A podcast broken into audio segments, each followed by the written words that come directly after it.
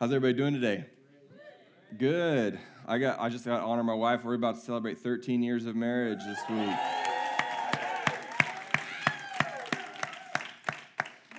We got to, yeah, a lot, many more. It went by fast, right? It just went by really fast. We got to celebrate. We went to Magnoliaville, Texas. I don't know if you've been there. Some of you refer to it as Waco, um, but uh, Chip and Joanna Gaines own the town now, so we went and spent some time there. It was a lot of fun. Um, but yeah, I really love my wife. I love being married to her. Marriage is great. So, but we're not going to talk about marriage today. We're going to preach the gospel today. Yeah. I was asking the Lord, Lord, what should I speak on? The Lord's like, preach the gospel. I was like, I can do that.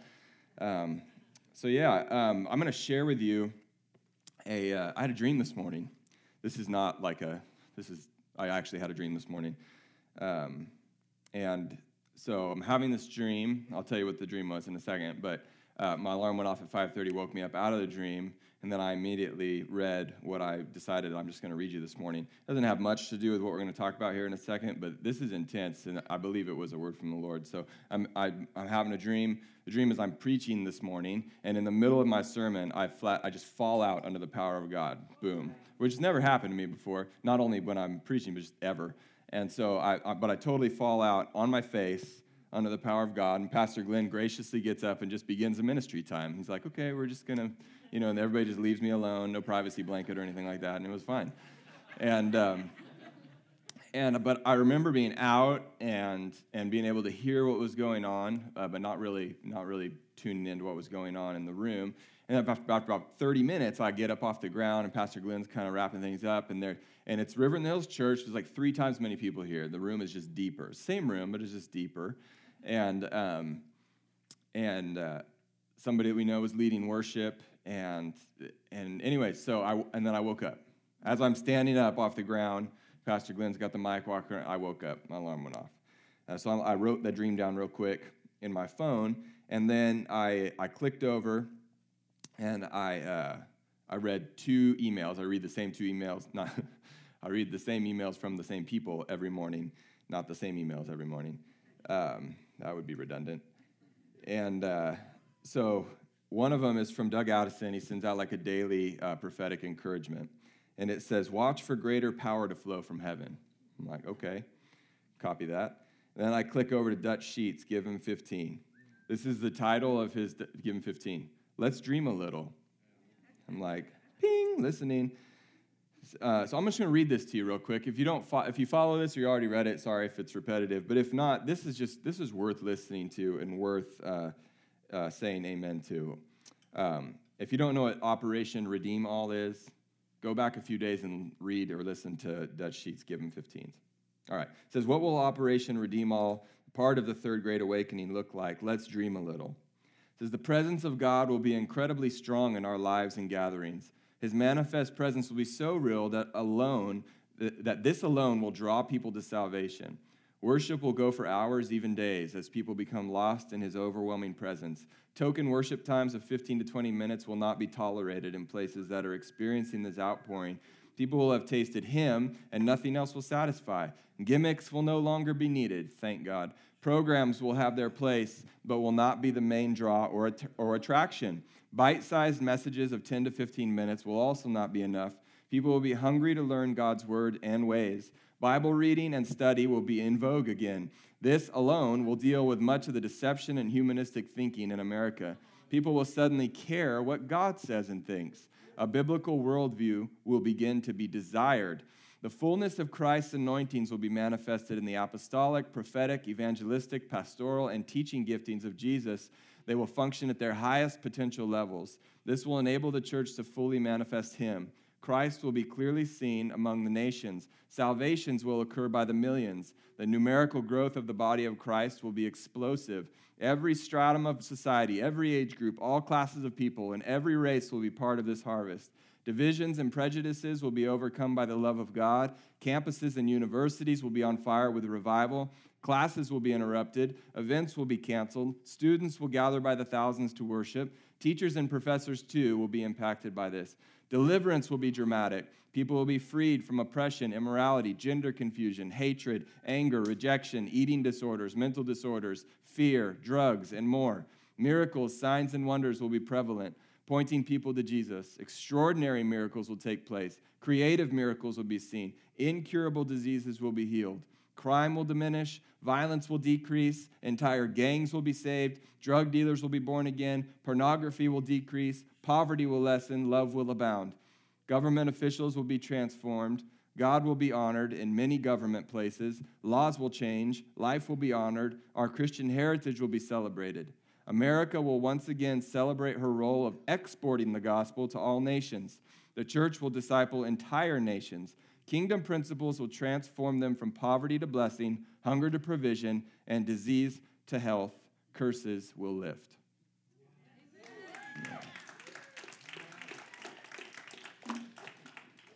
That was really encouraging. I read it this morning and I was like, okay, preview of coming attractions. Let's go. Come on, Lord. I hope you're encouraged by that. I noticed just, I'm to I'm gonna spend about one minute saying, or maybe two, about what I'm about to say, and then we're to jump into the. If you need notes, by the way, raise your hand. One of the hosts uh, will get you some notes. Uh, there's notes today. You're like, Nate does notes? I know how to type. Come on. But I just, I mean, you may have noticed or may have experienced a little bit of uh, just kind of confusion, sadness, frustration in the last uh, month, um, especially, you know, especially if you've been fighting uh, just prayer and intercession and fasting and been believing and, and, and just really, really going for it, praying for our nation. We've been, we did it as a church and as a prayer room for months. And, uh, and the, the outcome wasn't uh, what we were expecting, wasn't what we were hoping for. Um, but there's, there's a, there, I've had a lot of people approach me in the last couple weeks with questions, and just I just want to. I'm not going to go into it very much, but I feel like it's worth just kind of saying a couple things. Um, several prophets who we have chosen to believe and agree with, and um, and and basically lock arms with, prophesied that President Trump would would be elected, and so people are like, well, what happened? Well, I believe he was elected. That's my person. I personally believe that he received more votes. So um, in that regard, they were right. Uh, the, we had some prophets, though, that actually said, hey, on January 20th, President Trump will be, uh, will be inaugurated into a second term. That did not happen. So, what happened there? I don't know. I haven't talked to any of these prophets personally. Either they heard wrong, maybe they read into the word that they received, and the word they received simply was President Trump will be elected, and they went, well, that means that, and filled in the blank. Sometimes that happens. Mix, mix a little bit of the, of the flesh with the spirit. Um, but the long and the short of it is, are we giving up? No, but our hope was never in a man or a party. Our hope is in Jesus. And so, and so what, what and also your prayers, intercessions, petitions, fasting, your, your love that was radically poured out for this church, for this nation, for the unborn, uh, made a difference yeah. and is making a difference.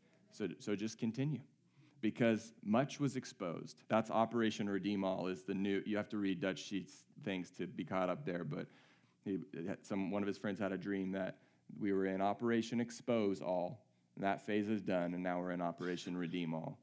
Okay, and so I'm not going to talk anymore about that today. But it's springboard. Is everybody, can everybody smile real quick? Most of you can. That's great. Okay, so pull our, you pull your bootstraps up, right? Don't, don't hang around. No more negative speech, okay? No more mumbling, okay? No more, no more of this, no more of this like blah, blah, blah, blah, blah. Because, because is that, is that like where Jesus wants us, or is that like where the devil wants us? Say it. That's where the devil wants us. Yes, that's where the devil wants us is being negative.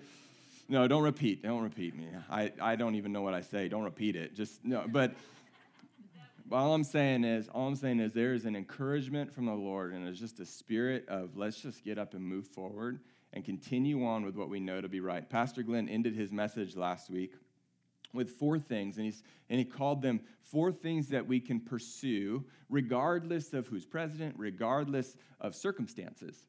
Four things that, we're, that we can pursue that we know we're just pursue. Those things that he said were to pursue the great commandment, Matthew 22, 38 to pursue the Great Commission, Matthew 28, 19 and 20, to pursue purity, 1 Thessalonians 4, 3, and to pursue joy, Philippians 4, 4.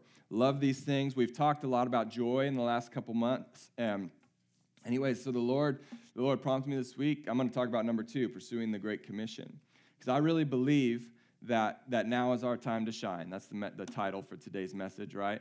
Because church, you have never been teed up greater than you've been teed up right now, in your entire life. You may never be teed up like this again. Do you know what I mean? It's a golfing term, right? So, so it's you know people that are just really, really important have somebody else put the ball on their tee for them, right? because I'm not going to waste my energy bending over to, okay. But the Lord has teed us up. I know, but it, we still have to swing. The ball's not going to go anywhere if you, if you don't swing the club. So, I believe it's our time to shine, to demonstrate the kingdom to the lost people around us by sharing the gospel, healing the sick, casting out demons, radically loving everyone who we come into contact with, especially people that don't know Jesus. If you are not friends with people that don't know Jesus, you need to make friends with people that don't know Jesus. Because if all your friends are Christians, who do you evangelize to? All right. It's good to have friends that are Christian. Don't like, don't like stop being friends with your Christian. To be like, I can't talk to you anymore. You already know Jesus. That's not what I'm saying. I'm saying get more friends. You're right the Lord puts us in, in places and in circles and in, in jobs and in all these things so that we can be lights. So bloom where you're planted, right? I guess that's what I'm saying. All right. So I felt prompted to preach the gospel.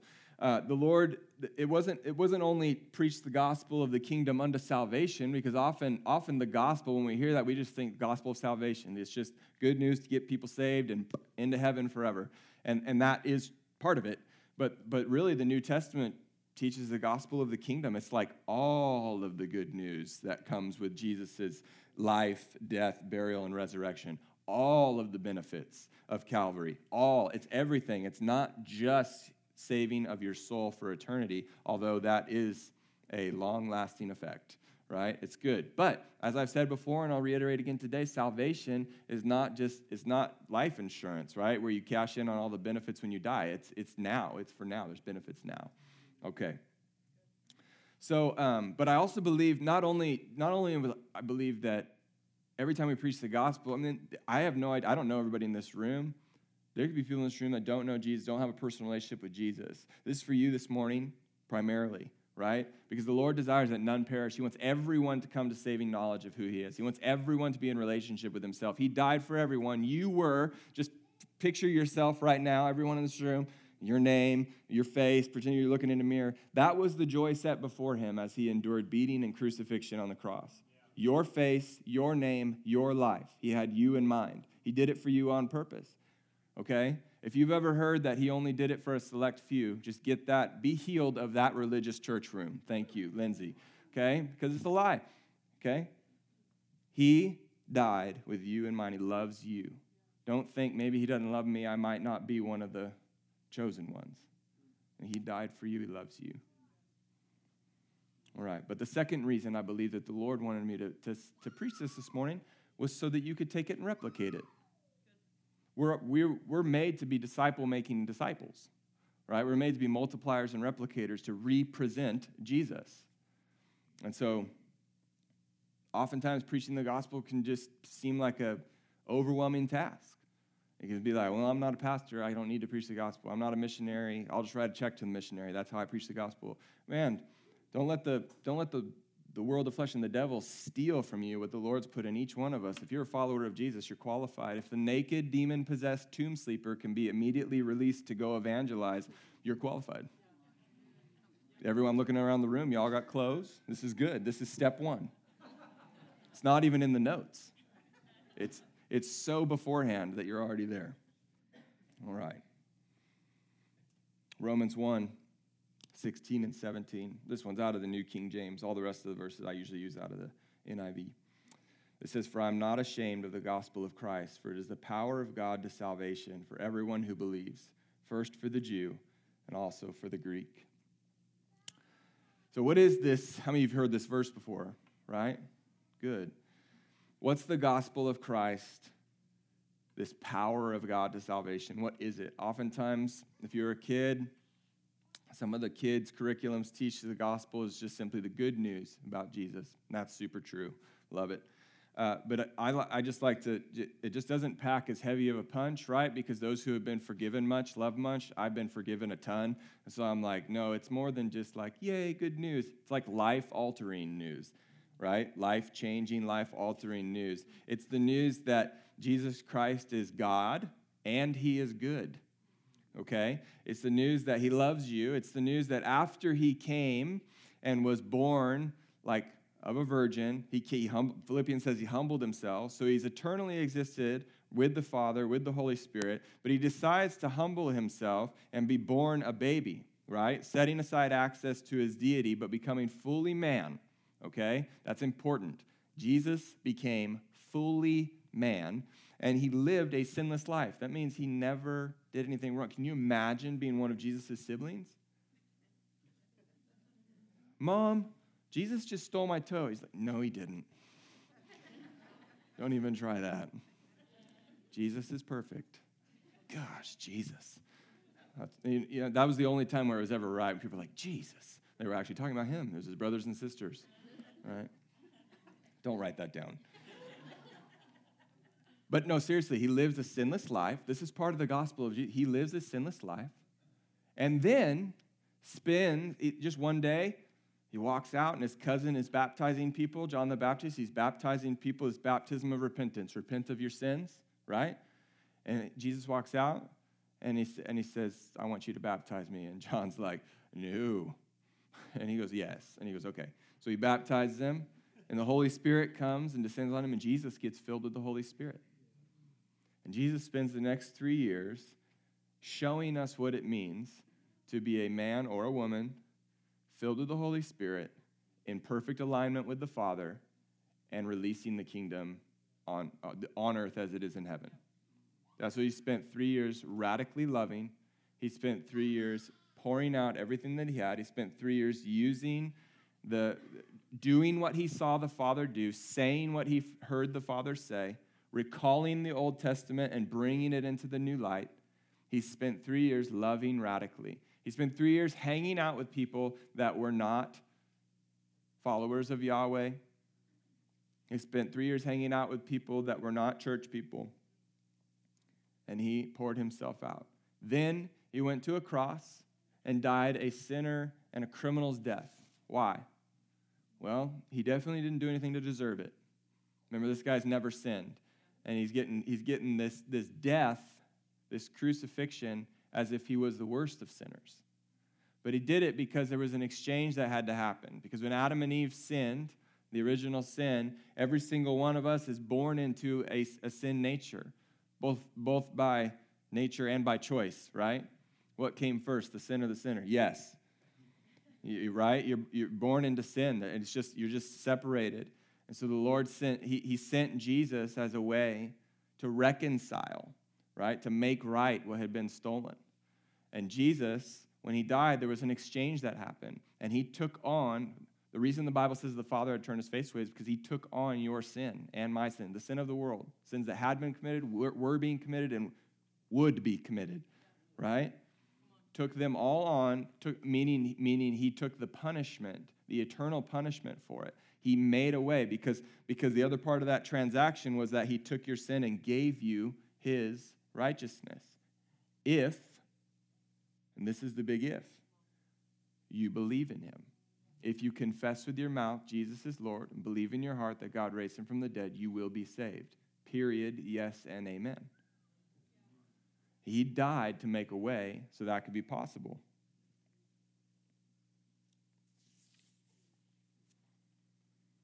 The gospel of Jesus Christ is also that he didn't stay dead.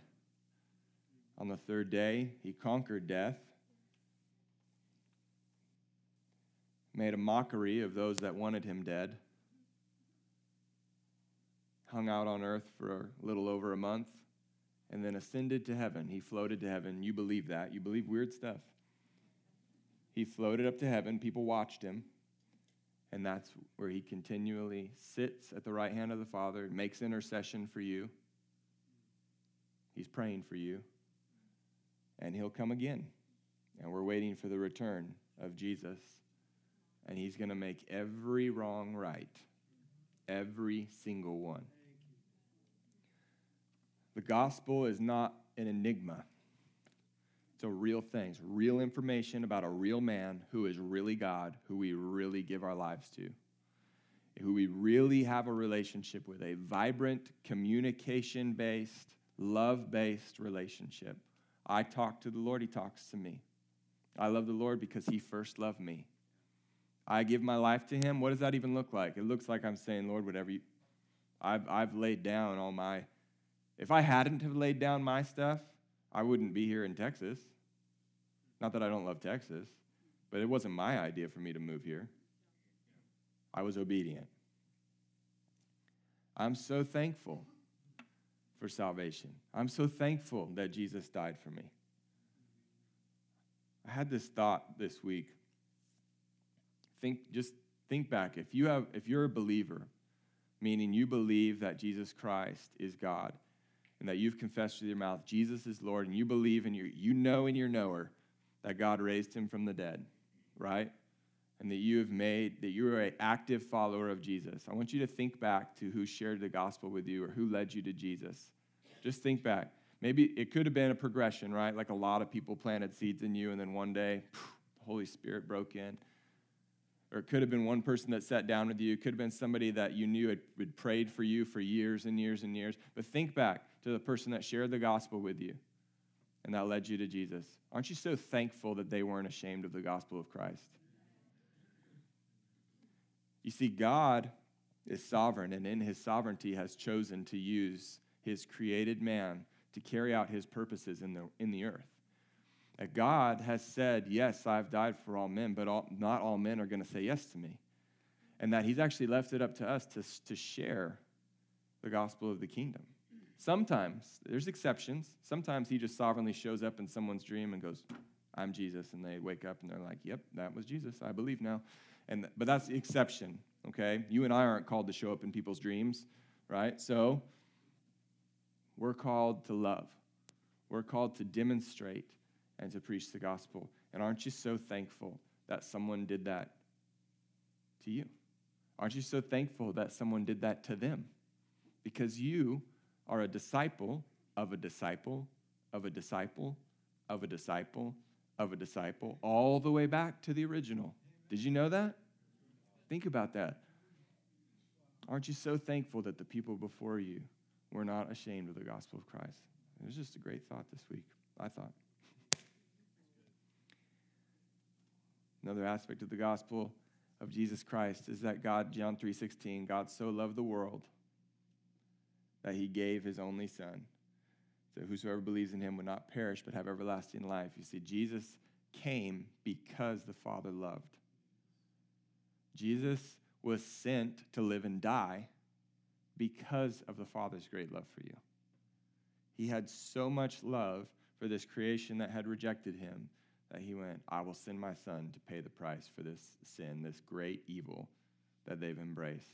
My son my only begotten Son, is going to take care of it.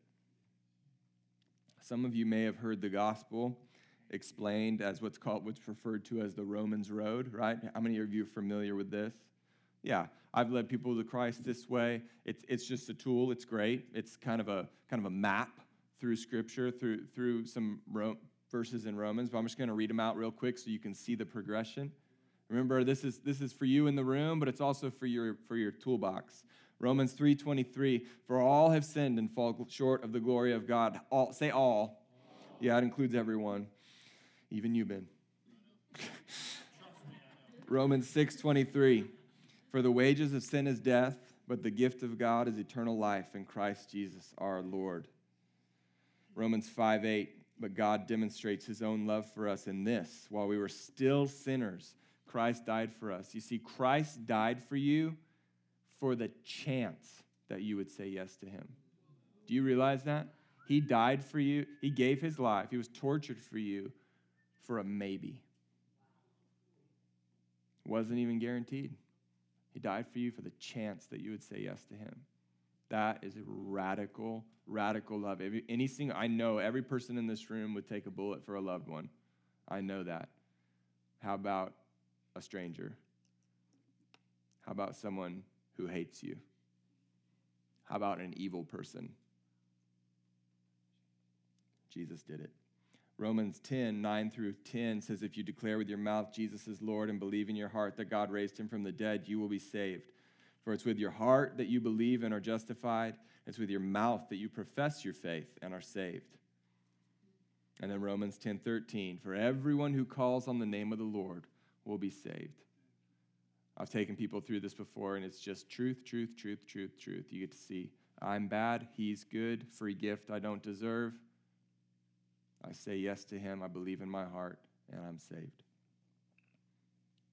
So good. Since being at River in the Hills, which has been like over four years now, which is it went by very fast, almost four and a half, I think. Um, I've prayed a couple things, uh, big things over the body here. Some of them we've already seen realized, which is just really cool. But just things the Lord put on my heart, on Kaylee's heart personally, just to pray over what was then our new our new church family. Now you're all old. just kidding. I am kidding. Um, but I'm not going to share all those things, but I'm going to share two with you today. So you see, just uh, one of the things that I've prayed, and I, I shared it a lot early on. Now it's been more of a prayer. Uh, but I, I've been praying, and I firmly believe, look at me. I believe that River in the Hills would be a church where 100% of our people tithe and give to the church. I believe that. As you know that, that Barna says it's impossible? right? The, the, statistics say it's not possible, and it's and it's almost offensive to say that or believe it because it's just not going to happen. People like it's just not going to happen because there's always going to be a percentage here, and there's always going to be a percentage here, and there's always going to. And I was like, the Lord really, really laughs at statistics. He laughs at hundred percent of them, right? They're all eighty percent made up, anyways. So it just he laughs at our statistics, and so I listen. I believe we're not there yet. I, I believe. I know we're not there yet. But I believe that not only River in the Hills can, but I believe we will be a church that is known for radical generosity, where every single person that calls River in the Hills Church their home tithes and give offerings to the church. I believe it's going to happen. The other prayer I've been praying is that River in the Hills Church, that our people would be known to be radical lovers of the lost. Okay, not, not just radical lovers, but I mean, because it's great. I mean, I, I love everybody here. I mean, I, I do things for people. I mean, I love my family like I love my family, period. But it's just harder for me to love people that are that are against the gospel, that carry an antichrist spirit, or that that have different, you know, views, uh, you know, or that are just whatever, that are waving the abortion flag. Like it's hard for me to just like to embrace and love them. But that is uh, so. I'm the prayer is covering me too. Like Lord, I want to be I want to be a man that radically is known for radical love of lost people, where sin doesn't impress me. That the works of the devil don't shock me, surprise me, right? In the New Testament, when the disciples come back to Jesus and they, and, they, and they go, Hey, Jesus, we can't cast the demon out. And Jesus, why couldn't we cast the demon out? And Jesus, or I'm sorry, there's a man comes to Jesus, says, Jesus, your disciples can't cast the demon out. And Jesus goes, Oh, unbelieving generation, right? And he casts the demon out, and the disciples come to him privately, and they go, Why couldn't we do it? And he says, It's because of your unbelief. This time, this kind only comes out with fasting and praying, right? And you, if you've heard this from me, just, just bear with me. I think it's important that he didn't stop and fast and pray, right? So it's like, how did he cast the demon? Well, and when, when you go back and you look at that story, that boy, it said that the demons had been throwing him into the fire and the water, trying to kill him. I guarantee you, I guarantee you, after careful study of Scripture, that that boy was hideous. Very hard to look at. If you've been thrown in fire multiple times, you are covered in scars, maybe open wounds. If you've been drowned, maybe, maybe he had brain damage already. Right? from asphyxiation with the water. Maybe, I mean, he probably was, probably when he, when, it, when he brought when the Father brought the Son to the disciples, I think they were a little impressed by what they saw and not a good way. But Jesus had a history of prayer and fasting where he was not shaken by what he saw here. He was moved by what he saw here. And so nothing that was presented to him made him go, because that's all it took for the disciples to have zero effect in deliverance with this guy is for them to go and all of their belief left. Jesus said it's because of your unbelief. And so i believe that we will be such radical lovers that those things that we see that easily offend us now won't even faze us. Because we're going to be looking right through lord help me to see what you see.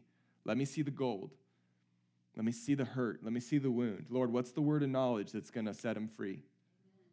Lord, where are they physically hurting right now? What's the diagnosis they just got? What do you want to heal? Where do they need deliverance?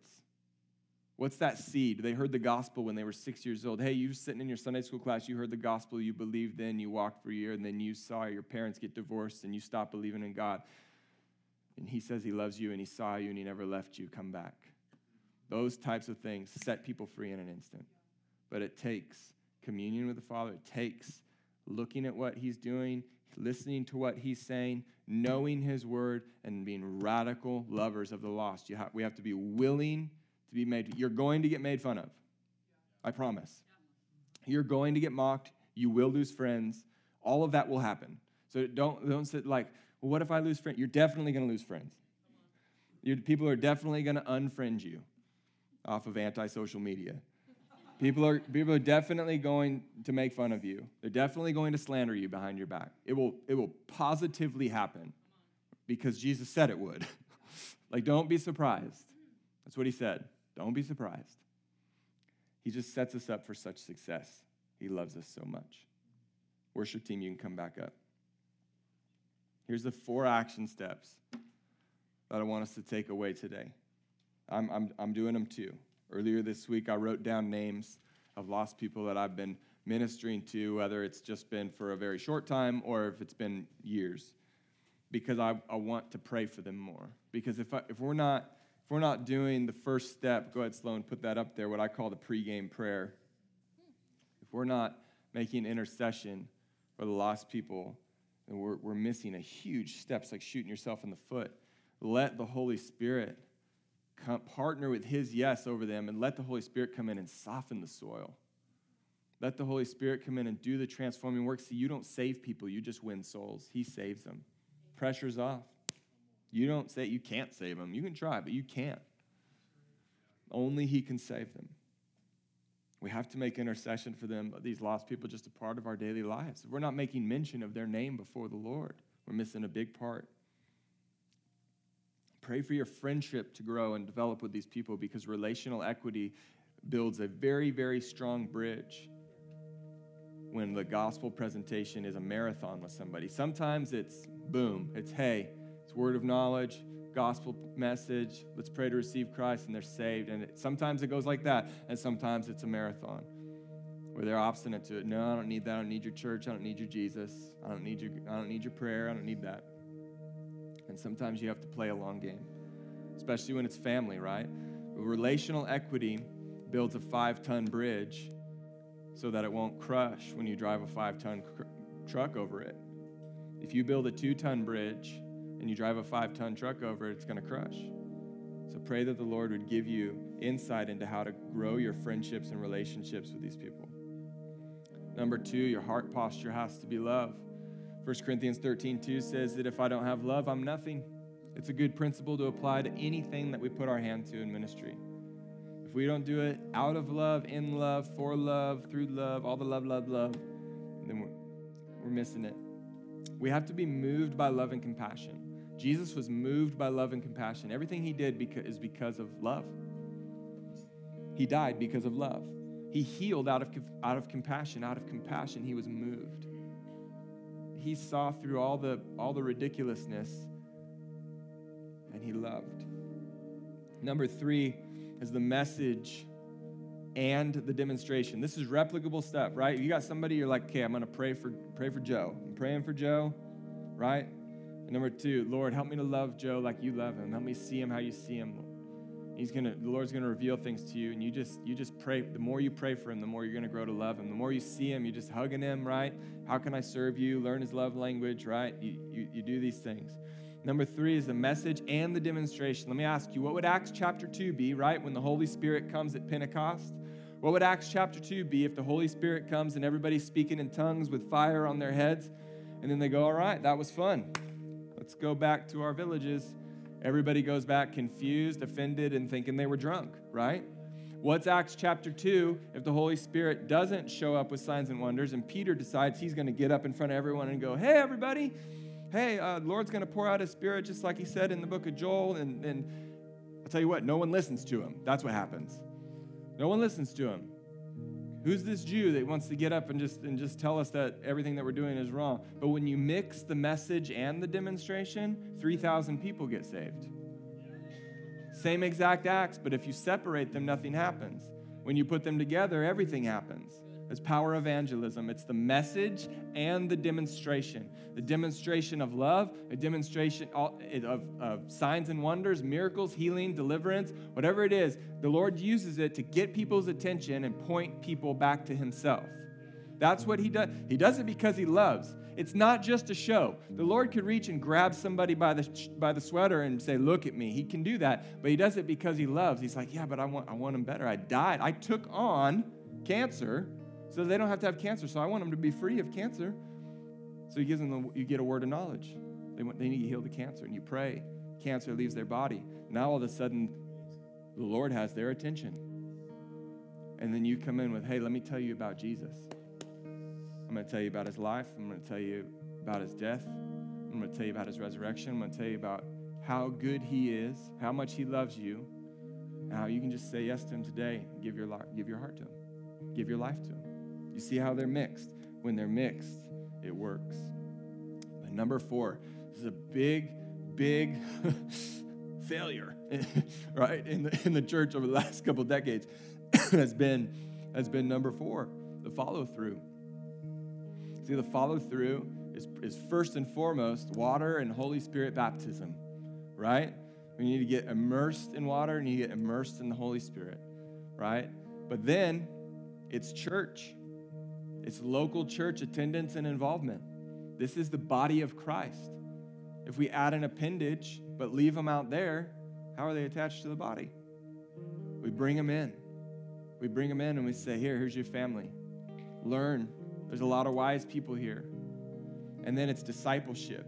It's making disciples, it's turning that person not only into a disciple of Jesus Christ, but a disciple making disciple of Jesus Christ, where they're going to take and, and, replicate what you just brought to them, which is just Jesus. It's the follow through. These are, these are things that every single person in this room is equipped to do. God doesn't call you to do something unless He also equips you to do something. But He doesn't. Often, I've done this, I've been guilty of this. I've been saying, Well, Lord, just Make me better at evangelism. But then I don't actually go evangelize. It's like saying, Lord, make me better at baseball, and then never playing baseball because you're like, well, I'm not better yet. It's like, well, it's because you're not practicing. You can pray, Lord, make me better at baseball, but you got to go out and swing the bat. You got to go out and play catch. You got to warm up the shoulder, right? Is this making sense? Remember, I only know sports and construction metaphors, so that's the only ones. I can give you 10 more sports metaphors, but none other. All right. If you're here today, oh, one more thing. We're going to go a little bit late. Sorry. Not sorry. If you're here today, and I think, Lindsay, even your word about the church wounds, I, promise this is a personal preference. I don't mean to offend anyone if you've ever said this or this is your paradigm for ministry. But I'm tired. If I, if I hear every head bowed and every eye closed, slip your hand up and sneaky let me know if you said yes to Jesus, if I hear that again, I'm going to vomit. What's so shameful about saying yes to Jesus? If we say we're not ashamed of the gospel of Christ, then it's like, let's make sure everybody hides so that you can, like, ding, I said, yeah. No. This is life and death. If somebody's standing in front of a bus, are you going to be like, well, I don't want to, I mean, what if I get their clothes dirty when I push them out of the way? I guess I'm just going to let them get obliterated by the bus. I mean, think about it. It makes no, you would never say that. I'm not saying anyone in this room is in this category, but I'm just telling you, I'm not going to tell everybody to bow their heads and close their eyes. I'm going to tell everybody to open their eyes and cheer their butts off. But if, if there's anybody in this room, and it's okay, and if you're online, and whenever this message gets played again, because I know it's out there forever now, which is just really intimidating. But, but, uh, but if, if you've heard the gospel today, I don't care if you've sat in church for 20 years, 30 years, five years, doesn't matter. Or if it's your first time, or if you've been toying with, like, is this real? Is it not? I hear so many things. If you're saying yes to Jesus, if you can confess with your mouth Jesus is Lord and believe in your heart that God raised him from the dead, if you're doing that for the first time today, then you need to get, you need to get celebrated, okay? You need to get celebrated. If you're watching online, if this is happening for you, you need to get celebrated. If you're alone, celebrate by yourself with Jesus now. And and and it needs to happen, okay? But the other half, and, and let's just do that right. Is there anybody in the room that's saying yes to Jesus for the first time today? Please be excited about it and don't be shy. Heal any wounds from any church things. Okay. No, that's okay. All right. If there's anybody online, raise your hand. I can't see you. So, the other part of this is if you want someone to pray for you who's really good at this, who's really good at sharing the gospel, then I want to give you the opportunity because it's not, they're not going to, it's not going to be magic to where you're all of a sudden, you're all of a sudden just like not going to get made fun of, not going to be afraid, and all your fears aren't going to be realized. But there's a, there's a, um, impartation that I believe can happen with people that are, that are loving, compassionate, that, that have a, this heart of, of evangelism, that, that love to reach out to lost people, that love to do these things. And I don't, I, I don't mean to put too many people on the spot because a few people I know are working with kids. But Joseph and Chelsea, can you guys come up here? Yep. No. I, I, yeah. Come on up here. Uh, Lindsay and Eric, can you guys come up here? Kaylee, will you come up here?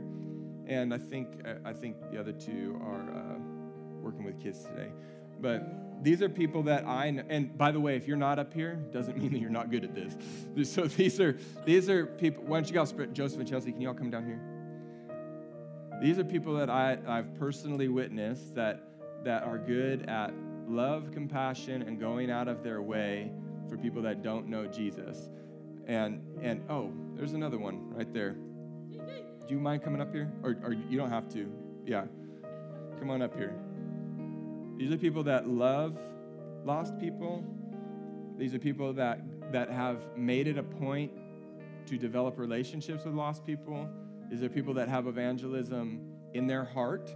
These are people that are, are genuinely compassionate. And so, if you want to be prayed for, if there ends up being long lines, just say a five second prayer, guys. It's just impartation. Lord, anything that you've given me, I give to them in the name of Jesus, right?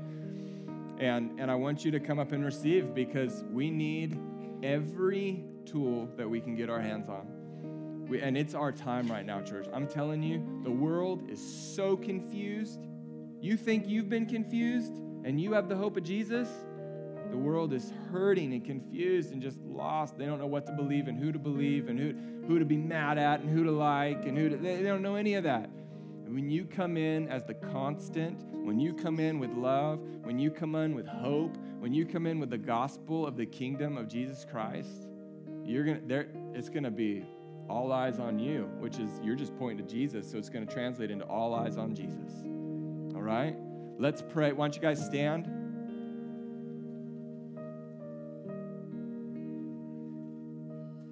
Even as I'm praying, if you want to get prayer, come down and meet these people. Let these people lay hands on you get impartation. Don't leave without getting impartation. Don't be too proud. Say, "Oh, I got it." I want. I don't want people to think that.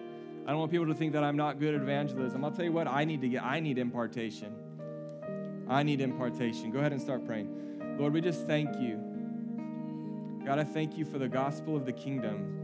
Great news that you are God and you are good and that you love us, that you've died for us. Father, that, that it's a priority for us to pursue the Great Commission, to pursue the Great Commandment. Father, to move your heart and to change the world. I thank you, God, for the words you've spoken over River in the Hills, God. Those lines move God's heart and change the world. Father, I know that I know that we have the order correct, and I know that they both feed into the other one. Lord, that the world is changed as we move your heart, and that your heart is moved as we change the world.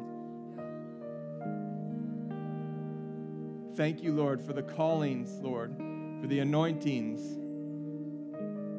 Thank you, Lord, for the giftings that you've put in this body. Thank you, Lord, that you will, I just speak by faith, add to our number daily those who are being saved. Because, Lord, people are dying. Lord, the people are dying apart from you, and there is not a second chance. People are going to hell. Lord, would you break our hearts for the broken around us? Would you break our hearts for what breaks yours, as your word says, that you desire that none perish, Lord? May we have the same desire, that none perish apart from knowing you.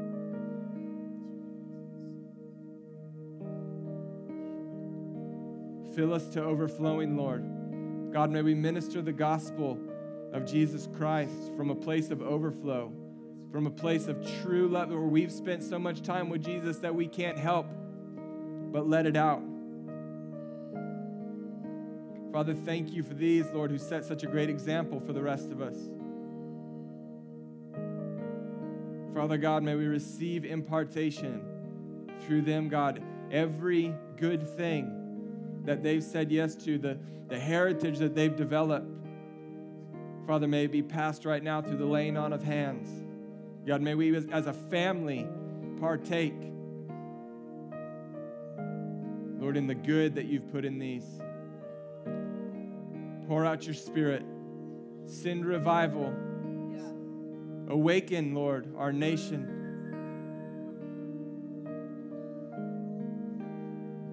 Father God, signs and wonders and miracles, Lord. Salvations, healings, and deliverances, God.